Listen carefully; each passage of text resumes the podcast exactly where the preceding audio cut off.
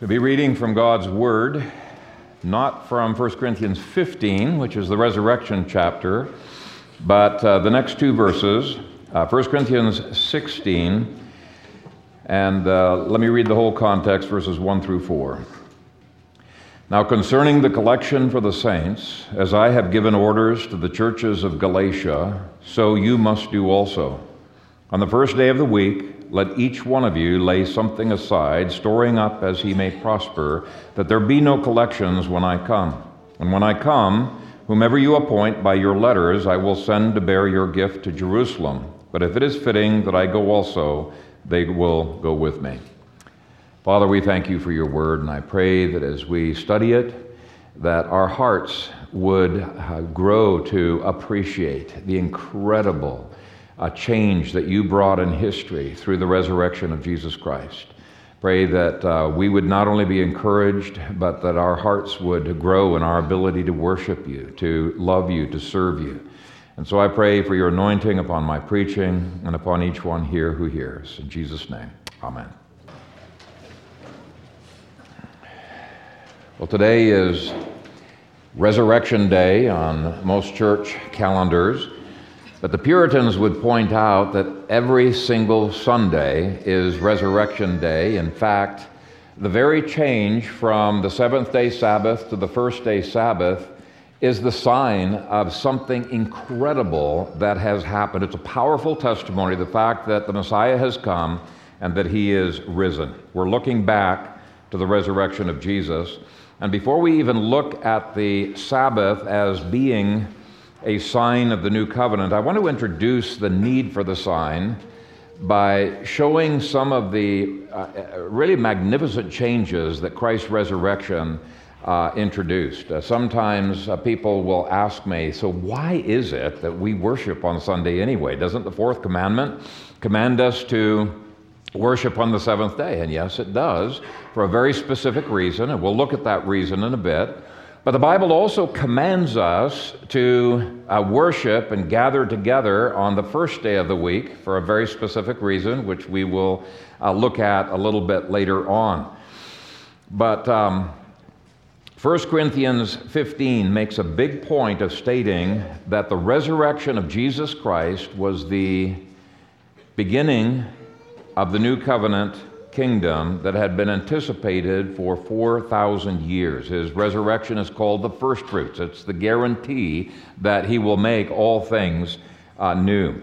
Even heaven was a new thing for believers. You may not have realized that prior to Christ's resurrection, nobody had ever made it to heaven. People say, ah, but what about Elijah? Wasn't he caught up in the sky? Yes, he was. His body was caught up in the sky, but was later buried, just like Moses' body was buried, as Jude uh, indicates, but no one, no one's soul ever went to heaven until the resurrection of Jesus. Um, the, um, the uh, previous to Christ's uh, resurrection, saints went down into the heart of the earth, into a place called Sheol in the Old Testament, called Hades in the New Testament. And uh, Luke chapter 16 talks about both the saved uh, Lazarus as well as the rich man going down to Sheol. And they're in the same compart- uh, basic compartment, but there's lower Sheol, which was a place of torment, upper Sheol, which was paradise. And um, so prior to Christ's resurrection, um, Sheol was a provisional place of joy before God prepared heaven for us. But Jesus emptied out Sheol at the time of his resurrection, and he took the saints to heaven with him. Prior to his resurrection, Jesus dogmatically states this No one has ascended to heaven but he who came down from heaven, that is, the Son of Man who is in heaven. That's John 3, verse 13. Prior to Christ's resurrection, no one had ever ascended to heaven. But Jesus says that that was soon about to change. He says, I go to prepare a place for you. Now paradise is in heaven. So that was one of the many profound changes that happened. We have a new home, uh, but believers also have a new center for worship. No longer is it the earthly temple, it's the heavenly temple. The earthly Jerusalem gives place to the heavenly Jerusalem. The resurrection ushered in a new priesthood, new covenant, new worship, new mediator. The church has been made into a new man composed of both Jew and Gentile according to Ephesians 2:15. Unlike in the Old Testament where very few people had spiritual gifts, every believer is given spiritual gifts in the New Testament because we're in the age of the Messiah. In fact, Scripture affirms that Christ is progressively making all things new in the new covenant. Why? Because his resurrection was the first fruits that was the guarantee of a new heavens and a new earth. That's the trajectory toward which everything is heading on planet Earth. And even the unchangeable things have something new about them. Let me just illustrate using one example. Even though God's moral law is unchangeable and is said to endure forever, there's still something new about it. Jesus said, A new commandment I give unto you, that you love one another as I have loved you. But then John goes on to hasten to uh, make sure we don't have a mistake about this. He says, It's not as if that the new commandment is totally new information. He says in 1 John 2 7 that the new commandment is really, quote, the old commandment which you have heard from the beginning. The old commandment is the word which you have heard from the beginning. Well, if that's the case, where's the newness in it? And the newness is that we are to love as Christ loved us. In other words, for the first time in human history, we have a perfect exemplar, perfect example of a person, a human, who has lived out God's law without any sin, without any uh, violation or mistake. And uh, Jesus now lives his law through us. He writes the law on our hearts uh, and he empowers us uh, for that. So Jesus said, Behold, I am making all things new. The resurrection of Jesus is not a peripheral doctrine, it is the hinge on the door which is progressively closing out the old creation, is progressively bringing in uh, the new creation. It's the beginning of his kingdom. So, what I want to talk about today is how the change of the Sabbath from the seventh day to the first day is a sign that all of this is true. And um, by the end of this sermon, I hope you begin to have a holy excitement and enthusiasm for the privilege of living in the era that we live in. Sunday Sabbath showcases a major transition. By the way, this is one of the reasons why the Puritans said that Easter celebration actually diminishes uh, our understanding of the significance of this. I'm not sure they were correct on that. You don't have to agree with their view of whether it's lawful to celebrate it, but I think what they were up to is every single Sunday is incredibly special when you think about it, that this is a miracle that we are celebrating the Sabbath on the first day of the week. And, and the connection between these two chapters is not accidental.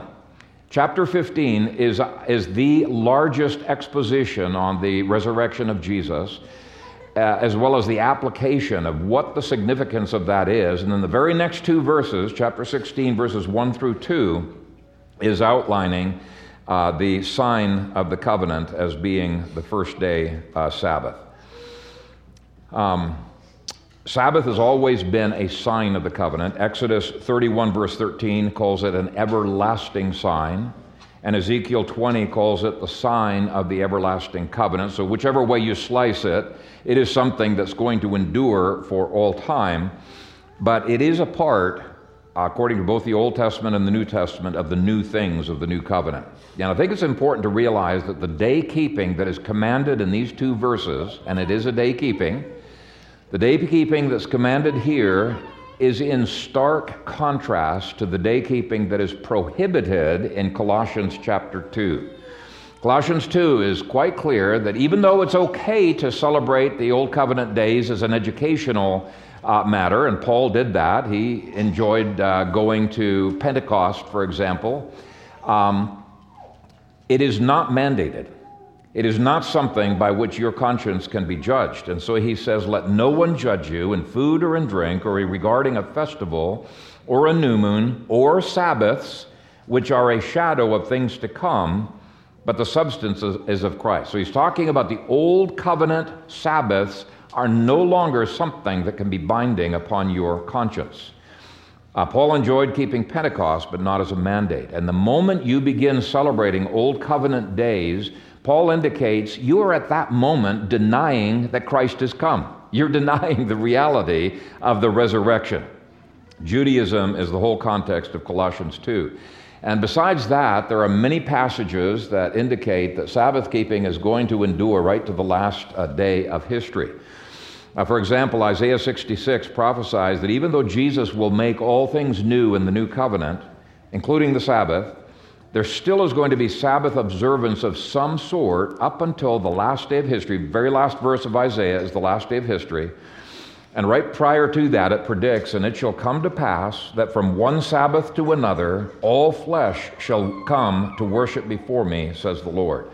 So it's clearly indicating in New Covenant times there's going to be Sabbath to Sabbath observance by God's people. So what Colossians 2 is talking about is saying, hey guys, don't ever be bound by the old covenant days. We now have a new covenant day keeping, and there's a reason for why this change has happened. Now, this passage is one of several New Testament passages that mandate some form of day keeping. And let me reread this text, the first two verses, and I'm going to give a literal translation of this that you will find in some of the older versions. Now, concerning the collection for the saints, as I have given orders to the churches of Galatia, so you must do also. On the first day Sabbath, let each one of you lay something aside, storing up as he may prosper, that there be no collections when I come. Now, that phrase, the first day of the week, is literally first day Sabbath. Okay, this is the authorization for changing, and there's many other scriptures, but this is one authorization for changing from seventh day to first day Sabbath observance. The Greek is kata mian sabbaton, first day Sabbath. And to understand how this is even possible, I've put two key concepts into your outlines that I think you really need to understand. And the first key concept is that the Sabbath is both a moral law and a ceremonial law. It's both. Now, some people have emphasized the ceremonial aspect of the Sabbath so much that they have said that it's completely done away with. But even if they were right, let's just assume for the sake of the argument that they were right, that the Sabbath was 100% a ceremonial law, they still could not say that it was done away with because even in the Old Testament, several times it is said to be an everlasting sign, an eternal sign. Just like the Passover uh, was eternal. Yes, there was a change to the Passover, but it came right over on into the Lord's table. The Sabbath is also an everlasting sign. So even if you were to say it's not moral, it's only ceremonial, it still is something that endures forever.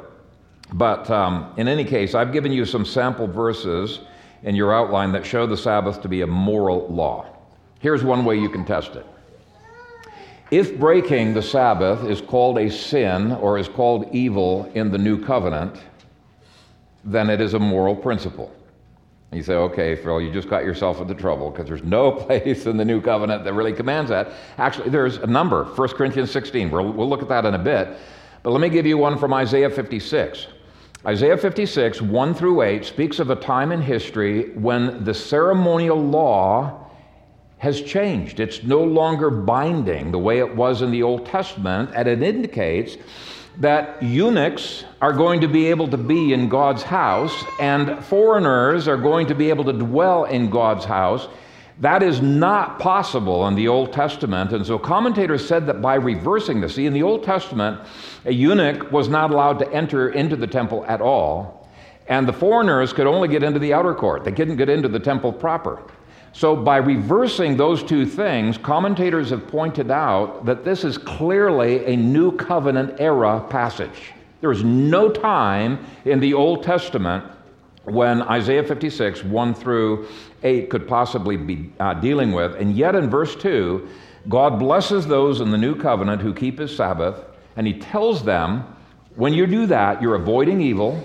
And then He goes on to say, you're keeping justice and righteousness. So, by declaring Sabbath breaking evil and by declaring Sabbath keeping to be justice and righteousness, he's clearly saying it is a moral law, yes, even in the new covenant. So, that's one of the reasons why I say it's not just a ceremonial law, there are moral dimensions to it as well. And thus, it's no surprise for Nehemiah to be telling Gentiles who are total unbelievers that they are doing evil by breaking the Sabbath. If it was just a ceremonial law, it wouldn't be binding on Gentiles at all. And yet he says, You are engaged in evil. This is a moral law. Why would it be binding on Gentiles? Isn't this just something for Jews? No. In Genesis chapter 2, verses 1 through 3, God established the Sabbath as a creation ordinance for all mankind. This is why it's been a moral principle all down through history. And as another, by the way, uh, before the fall, Adam and Eve uh, actually began their week with Sabbath observance. They rested on God's seventh day. So God ends the week with the Sabbath.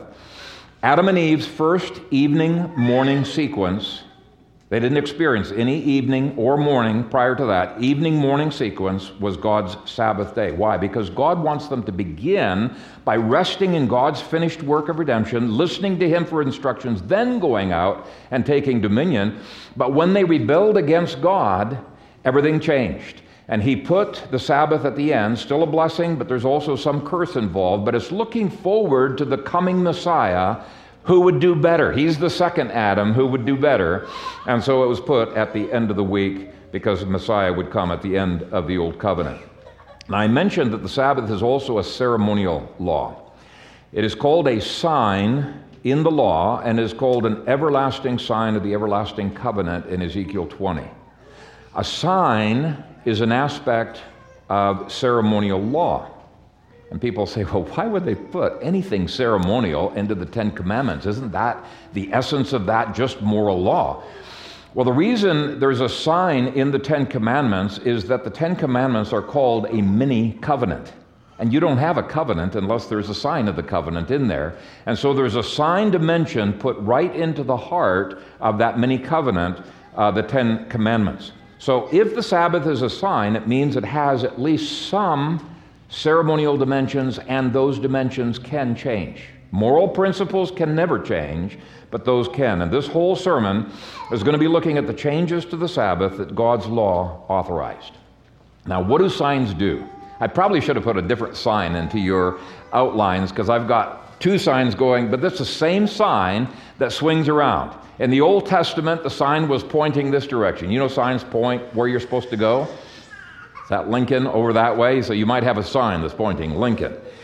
Well, Hebrews tells us that the Sabbath was a sign pointing to Jesus. In the Old Testament, because Jesus had not yet come, the signs at the end of the week to point forward to the fact that at the end of the Old Covenant, Jesus will come. Now that Jesus has come, the same sign points around back to Jesus, who comes where? At the beginning of the New Covenant. So that's the transition marker that the sign is pointing to. Um, now, the second key concept in your outline says while there must be a change of every ceremonial law, Hebrews 7:12, there can be no change to the moral law, and I give some verses to show that. For example, I already mentioned that the Passover was a ceremonial law that changed into the Lord's table. So in 1 Corinthians, he, he calls this our Passover. The heart of it has continued on, but there was a change in the sign. Circumcision was changed into, into baptism. The food laws changed three times. Food laws are not moral laws, they are ceremonial laws. And even though the Sabbath has moral principles that will never change, it has ceremonial laws. Now, before I get to that change, let me prove this point. Speaking of the ceremonial law, Hebrews 7:12 says, "The priesthood being changed of necessity there is also a change of the law. In other words, when Christ came, now that the priesthood had changed, there has to be a change of temple, of priest, of sacrifices. All of the old covenant things had to change. And it's interesting, he doesn't say abrogate, he doesn't say throw out. It's a change of the ceremonial law. We live in the times of fulfillment, they were living in the times looking forward. So Hebrews 7:12 says, "The priesthood being changed, of necessity there is also a change of the law." Now, in contrast to that principle, I've given another set of verses in your outlines that say that the moral law cannot change in any detail, not the slightest detail. For example, Psalm 119, 160. Every one of your righteous judgments endures forever. And I give several other verses that indicate it, they cannot change. Like Jesus said, till heaven and earth passes away, not one jot or one tittle of the law will pass away until all is fulfilled. And whoever teaches people it's passed away, he's going to be least in the kingdom of heaven. Least of the commandments that he refers to, that's Deuteronomy 22, 6 through 7.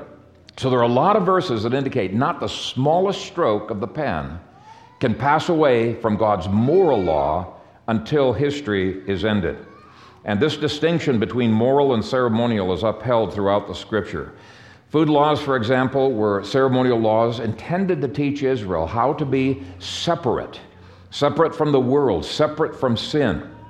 But food laws changed three times. Before Noah, they were not allowed to eat meat at all, they were vegetarian. After Noah, uh, Genesis chapter 9, verse 3 says, hey, you can eat anything including pork. But once Moses came along, God says, No, I'm going to use, change this ceremonial law, and you can no longer eat unclean foods, uh, pork and things like that. And then in the New Testament period, God relaxed those food laws once again. There still are food laws today. For example, in Acts uh, 15:29, it says uh, you can't ever eat any blood. So there's still food laws, but the food laws have changed. Okay, so that, that's just to illustrate this distinction between moral and ceremonial law. Okay, back to the Sabbath. What part of the Sabbath is ceremonial, and what part of the Sabbath is moral? What part changes? What part does not change? Hebrews 4 9 says that there still remains a Sabbath keeping, as the literal rendering there, a Sabbath keeping for the people of God. Sabbath keeping itself has not been done away with. Now, here's how I explain it. Just imagine a tall pole on which is a sign that gives people directions as to where to find Jesus. The sign is still on that pole, okay?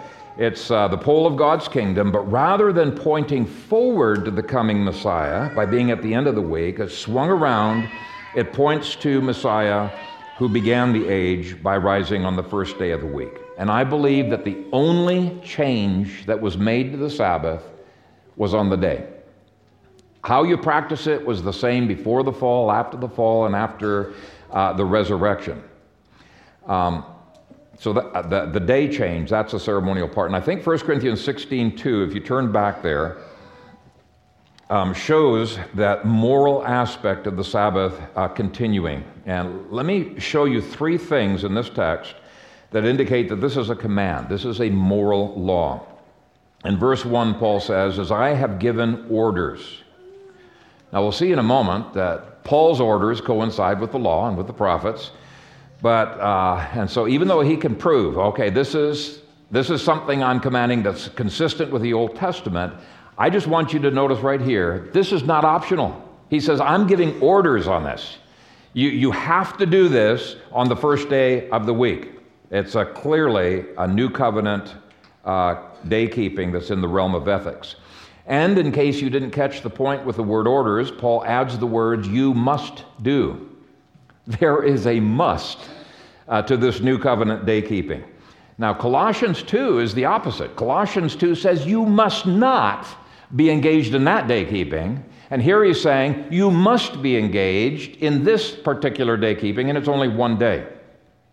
As Paul had given orders to the Galatian churches, so too Corinth must do. It's a church wide mandate. Third, the Greek of verse 2 is in the imperative mood. Now, in the Greek grammar, uh, the imperative mood, that's the, that's the mood of commands. So he's giving a command when he says this On the first day Sabbath, let each of you lay something aside. In the Old Testament, the offerings were collected on the seventh day. But now that's not an option.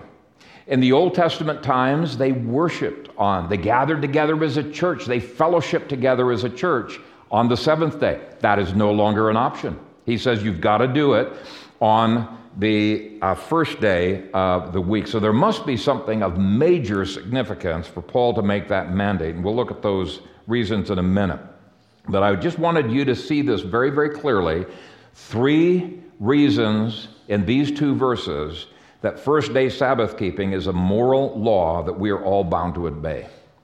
This means that Seventh day Adventists, This means that Seventh day Messianic congregations are in sin. They are in direct violation of the orders of Almighty God to, first of all, avoid Colossians 2 mandating a seventh day, and to obey this order for first day Sabbath celebration.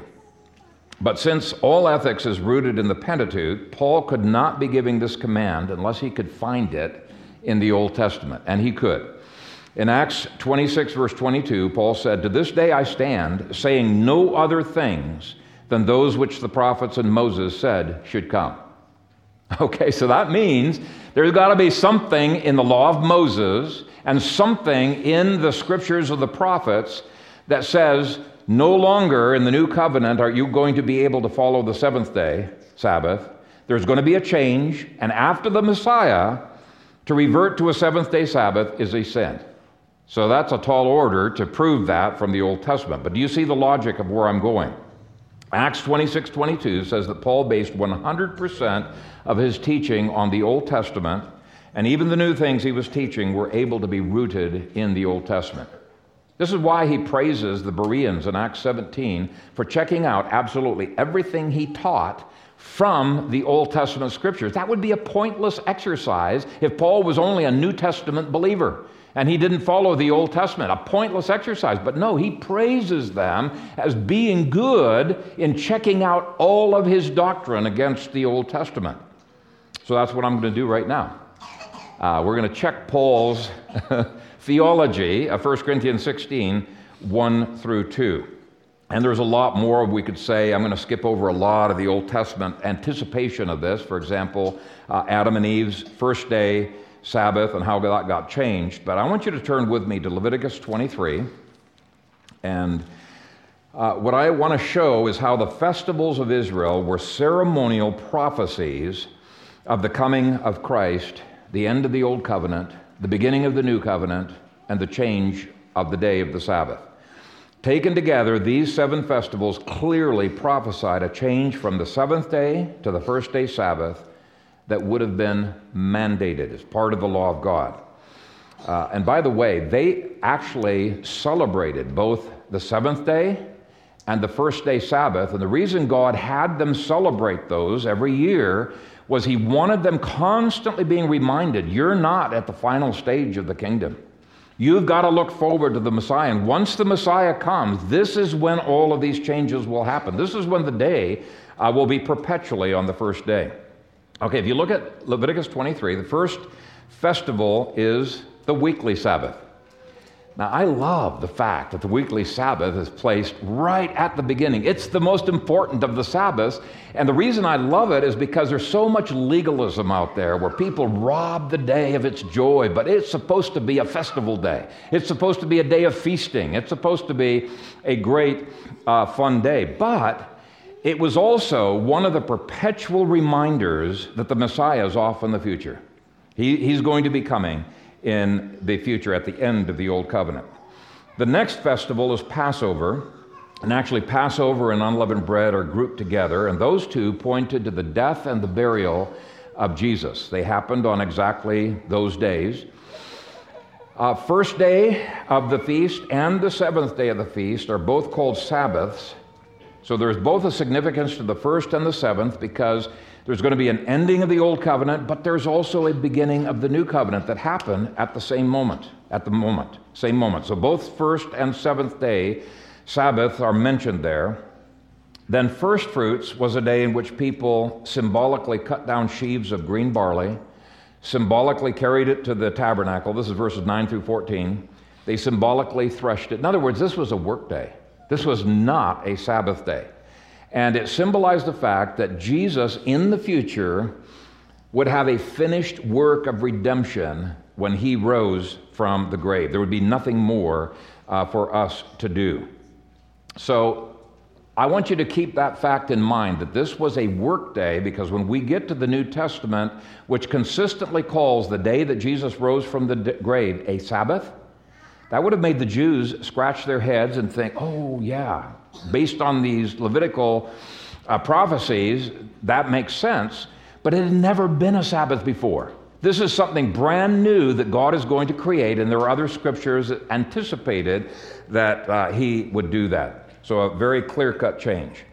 Now, the first redemptive historical event after Christ's resurrection was the pouring out of the Holy Spirit at Pentecost. If you look at verses 15 through 22, you'll see the festival of Pentecost. And there are two things I think that are significant about that festival. The first is that Pentecost is structured like a mini jubilee. Uh, didn't point to the death of Jesus. Keep in mind, all of these festivals have a historical sequence. This is not pointing to the death of Jesus. This is pointing to the pouring out of the Holy Spirit in Acts chapter 2. And the reason I call it a mini Jubilee is that Pentecost occurred exactly 50 days after that, um, that last Sabbath. So you count seven Sabbaths, that's 49 days, and then the 50th day is a Sunday. And that celebrates the liberty of the new kingdom. And that, of that Sunday, uh, Leviticus 23, verse 21 says this And you shall proclaim on the same day that it is a holy convocation to you. You shall do no customary work on it. It shall be a statute forever in all your dwellings throughout your generations. That is a description of the new covenant Sabbath. Whenever Jews celebrated Pentecost, they're celebrating what? A Sunday Sabbath. Why? Because the festival anticipated Christ's resurrection has already happened. Festival of First Fruits, that's already happened. After the festival of first fruits, there are no seventh day Sabbaths. That's the key thing I'm going to keep pointing to. Let's move on to trumpets. From AD 30, when Pentecost occurred, until AD 70, there was a 40 year transition period when Old Covenant and New Covenant operated side by side. And you can see in your bulletins at the top kind of a diagram of those two things. So they didn't end smack dab at the beginning. There is a tapering off of the old covenant until the temple is destroyed. That's the biggest symbol of the old covenant, but the priesthood, all of the old covenant ceremonies are, are, are destroyed at AD 70. So Hebrews says that the old covenant is growing old and ready to vanish away. It was about to vanish away in AD 66, you know, soon uh, to be destroyed. So, we have seen in our studies of the festivals, especially during the Revelation uh, series, that the next two festivals prophesy the end of Israel and the end of the temple. And we saw that God providentially lined up the days of these festivals with the historical events uh, of that. Uh, for example, the Festival of Trumpets landed on the day that Rome's armies invaded Israel and, and that's why it's called trumpets in, uh, in the book of Revelation. Uh, it was the seventh month to symbolize the end of time for Israel, but there is no seventh day Sabbath. Okay, the Sabbath lands on the first day of the month, pointing to the newness of the new covenant, forever replacing the old. But there's no seventh day Sabbath. That's the key thing to remember. Uh, in fact, it would have spoiled the symbolism because Israel had rejected their Messiah. To give them any Sabbath rest, would have said that you can reject the Messiah and still be having rest. No, there is no rest for those who reject their Lord. Day of Atonement, which was actually a fast, it was a day of mourning, pointed prophetically to the very day that the temple was destroyed, so that no sacrifices could compete with Christ's atonement. And it was a tenth day of the month, um, um, a Sabbath day, and 10 again, the symbol of completion. But again, no seventh day Sabbath because there's no longer any provisional rest for those who reject Christ's atonement. Now, the last festival was Tabernacles. It's the only festival that pointed to ongoing history after AD 70. In other words, after the Old Covenant people and temple of priests and sacrifice, all of those things were done away with. And over and over, the Old Testament uses tabernacles to portray the new covenant times when the Gentiles are going to come to Christ. That's one of the reasons why Leviticus 23 and Numbers 29 say that there were 70 bulls that would be slain on tabernacles. It was for each of the 70 nations listed in Genesis. In other words, this is where the gospel goes to the ends of the earth, and the, the Jews lived in tabernacles, little huts made out of, out of branches to symbolize the fact that if they ever violated the covenant of the future, they would be scattered amongst the Gentiles. Well, that's exactly uh, what happened at that point. Now, more to the point, the only Sabbaths on the Festival of Tabernacles were the first and eighth day Sabbaths. First day Sabbath emphasizes the newness of the new creation Jesus is bringing in. The eighth day Sabbath emphasizes the end of the new covenant age, still future to us. But what's a first day and a seventh and eighth day Sabbath? It's Sunday Sabbath, right? Uh, and so there's a symbolism there of the beginning and of the, the ending. The Hebrew of verse 39 is literally, You shall keep the feast of the Lord for seven days. So there's a cycle of seven days. But rather than saying there's going to be a first and a seventh day Sabbath, as you would expect, it says on the first day Sabbath and on the eighth day Sabbath. Now, in the New King James, you'll see a whole bunch of italicized words. That's because there's no Hebrew for that, and it shouldn't be in the English either. Literally, it is the first day Sabbath and the eighth day Sabbath. So the festivals show that as you move through history, the only Sabbath that will be celebrated in the new covenant times is a Sunday Sabbath. And the Hebrew of verse 39 again, you shall keep the feast of the Lord for seven days. And um, I lost my place there. But anyway, I think you get the point. What all of these festivals are showing, everything leading up to Christ's death and resurrection, uh, would be foreshadowed by a Sabbath at the end of the week. Why? Because Jesus was still to come at the end of the Old Covenant. Everything after Christ's death and resurrection, in other words, after first fruits, has a eighth or a first day Sabbath at the beginning of the week because God wanted the Jews to realize future covenant people would look back at Christ's work that would be finished at the beginning of the kingdom. And because it's a moral law, he made people celebrate the Sunday Sabbath in the Old Testament. He wanted it included in the moral law of God so that they would always be reminded we have to wait for the Messiah for this to be changed. Now, what was, uh, by the way, they, they celebrated both, but only the first day Sabbath continues into the new covenant. That's what Colossians is all about. Now, what was true of the weeks of the days is also true of the weeks of years. In the Old Covenant, every seventh year was a Sabbath year where you let the land lie rest. You didn't farm it, uh, there had to be given a rest.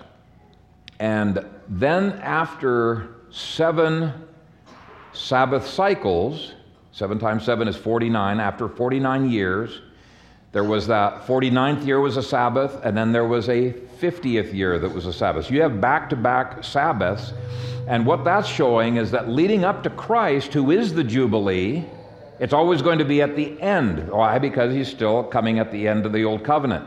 After Christ has come, it's the 50th. It's a Sunday year, so to speak. It's a Jubilee year. And Jesus declared himself in Luke 4:19 to be the Jubilee fulfillment.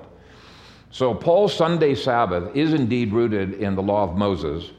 But you also find hints of it in the prophets. I've already mentioned how Isaiah 56, 1 through 8, prophesies a time in the new covenant after the ceremonial laws have changed when the Sabbath will be kept by eunuchs and by Gentiles much better than the Israelites kept it. And that's something you ought to keep in mind. Do you keep the Sunday Sabbath better than the Jews kept their Sabbath? We really should, because that's what Isaiah 56 says is going to happen in the new covenant. But Isaiah 65 through 66 says that this Sabbath is part of the all things that Jesus makes new. It says that what flows out of Christ's incarnation, death, and resurrection is a whole bunch of new things. So Isaiah speaks of new blessings, a new Jerusalem, a new people, a new universal peace, new worship, even new church government. You might say, well, what about church government? There is continuity from the Old Testament to the New, but now, instead of Levites being the pastors, he says, I'm going to take Gentiles to be your Levites. In other words, to be your pastors of your local congregations. So there's continuity, but there's a newness to it as well. Anyway, I'll leave you to study some of those passages on your own. But part of the newness in that passage is the Sabbath. He's going to have the Gentiles uh, celebrate that new Sabbath until the last day of history, which is the last verse of Isaiah.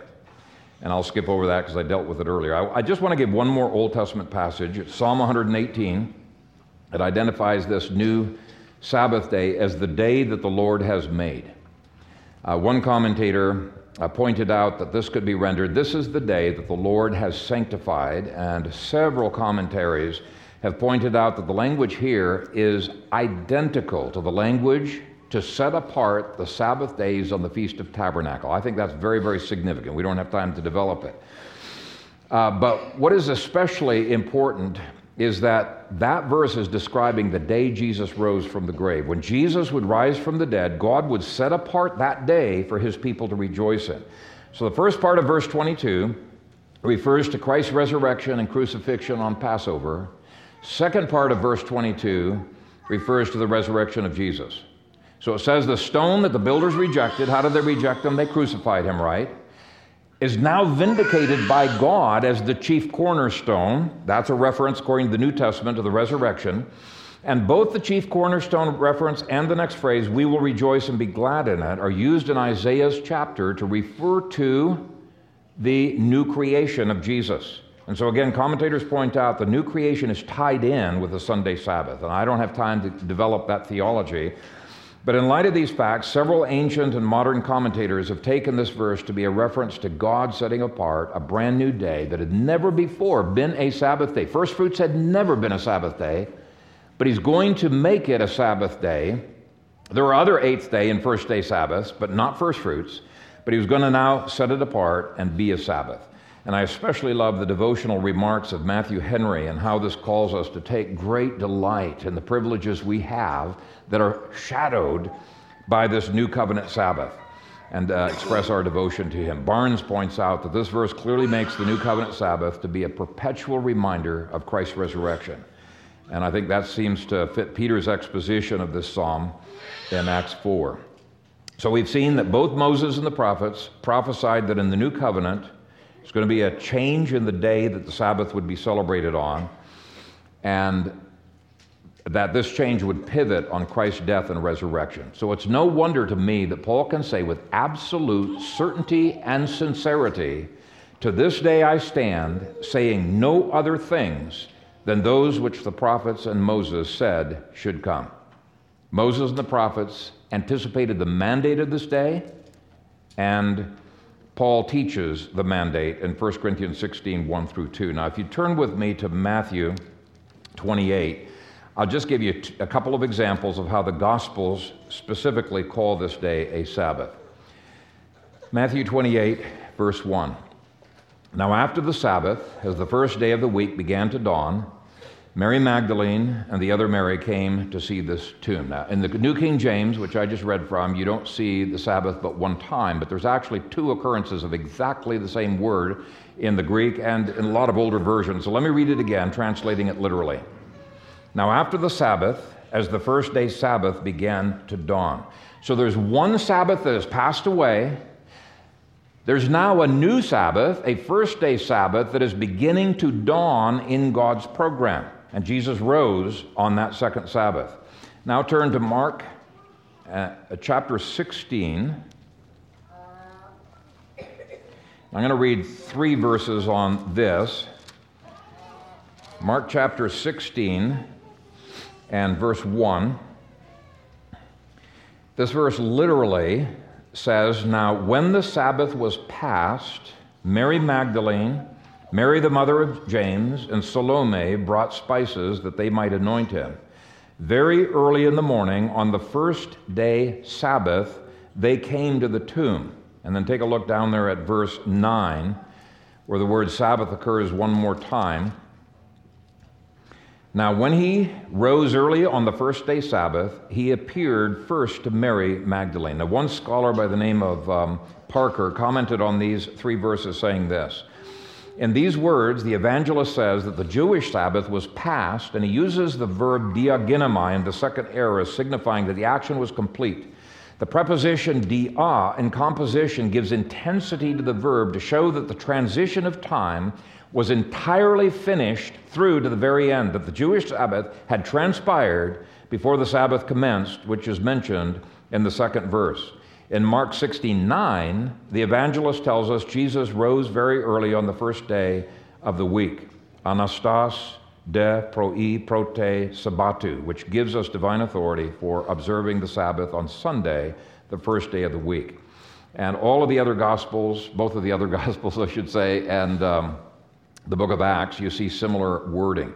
So one Sabbath had definitively passed away with the Old Covenant, never to be observed again. And a brand new Sabbath day emerged. It was a day that God had to create.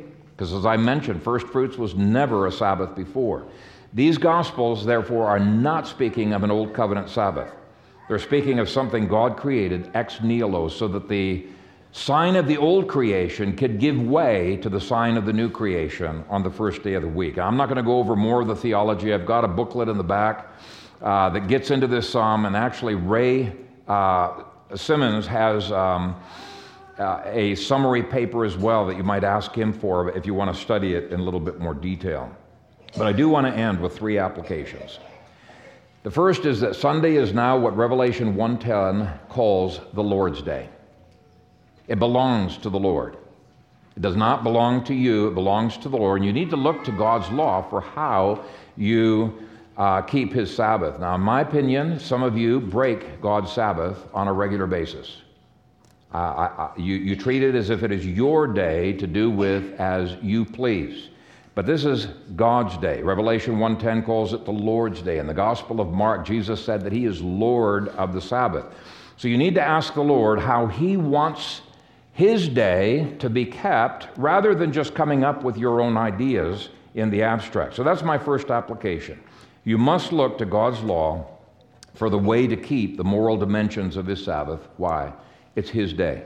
And if you want some guidance, you could start by reading the New Covenant Sabbath passage in Isaiah 56. Second, Psalm 118 24 calls us to rejoice and to be glad in this day. Don't buck against it. Rejoice in it. After all that Jesus has done for us, the least we could do is say, Lord, I gladly give you one day. You've been so generous, giving me six. I gladly give you this day. I want to rejoice in it. And sometimes we have to learn how to rejoice, learn how to be glad in this day. The Pharisees had added all kinds of man made rules and they totally robbed the day of any joy. You know, you couldn't even eat an egg that was laid on the Sabbath, according to them, because that chicken labored for it. I mean, they added all kinds of legalistic rules to the scripture, and God says, no, He swept that all aside. In fact, Christ illustrates how to keep the Sabbath. And um, in my opinion, the Puritans actually took some of the joy out of the day by insisting that the entire day has to be either public worship or private worship, nothing else unless it's an emergency. I say, no, Jesus engaged in much more than public or private worship. That's an important part of Sabbath keeping, but he engaged in feasting. Uh, it was supposed to be a feast day. In fact, as I mentioned before, it's the first and the highest of all of the feasts in Leviticus 23. It was intended to be joyful and fun. In fact, in, in Nehemiah, I think it's chapter 8 or chapter 9, you'll have to look it up. They're on the Sabbath and they're mourning, and he says, No, don't mourn. That's so inappropriate for this day. Go eat the fat, drink the sweet, give portions to those who do not have any. This is to be a day of celebration, of blessing, of feasting and joy. It's God's pledge of victory to us. It is his pledge that he is making all things new and it's his time to meet with us in a special way. By the way, Genesis 2 says God blessed the day. That was even before the fall. He blessed it. It. It should be a blessing. So we have every reason to say, This is the day that the Lord has made. We will rejoice and be glad in it.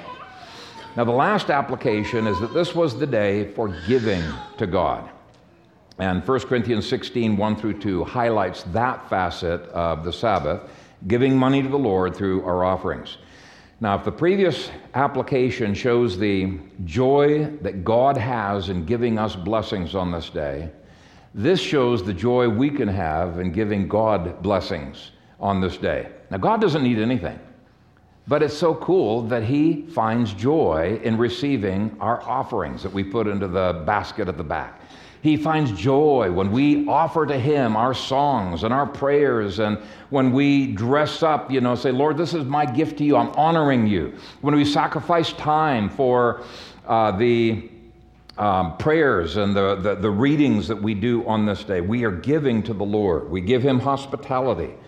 And so the three applications are keep the Sabbath, rejoice in the Sabbath by avoiding legalism and uh, looking to please God, not man. This is not about you know, you shouldn't even ask Phil Kayser, can I do this? Can I do the other thing? Just go to God's law and ask, Lord, how, how can I prioritize your day? This is yours anyway. So rejoice. And then, third, use this opportunity to give God your time, devotion, worship, money, and blessing. So keep, rejoice, and give. And may God bless you as you do so. Amen. Father, we thank you for your word, and we thank you for the incredible gift of the Sabbath. It is a gift that refreshes our body, refreshes our soul. It has so many blessings that come with it, but we also want to bless you. We want this day to be a gift that we can give to you.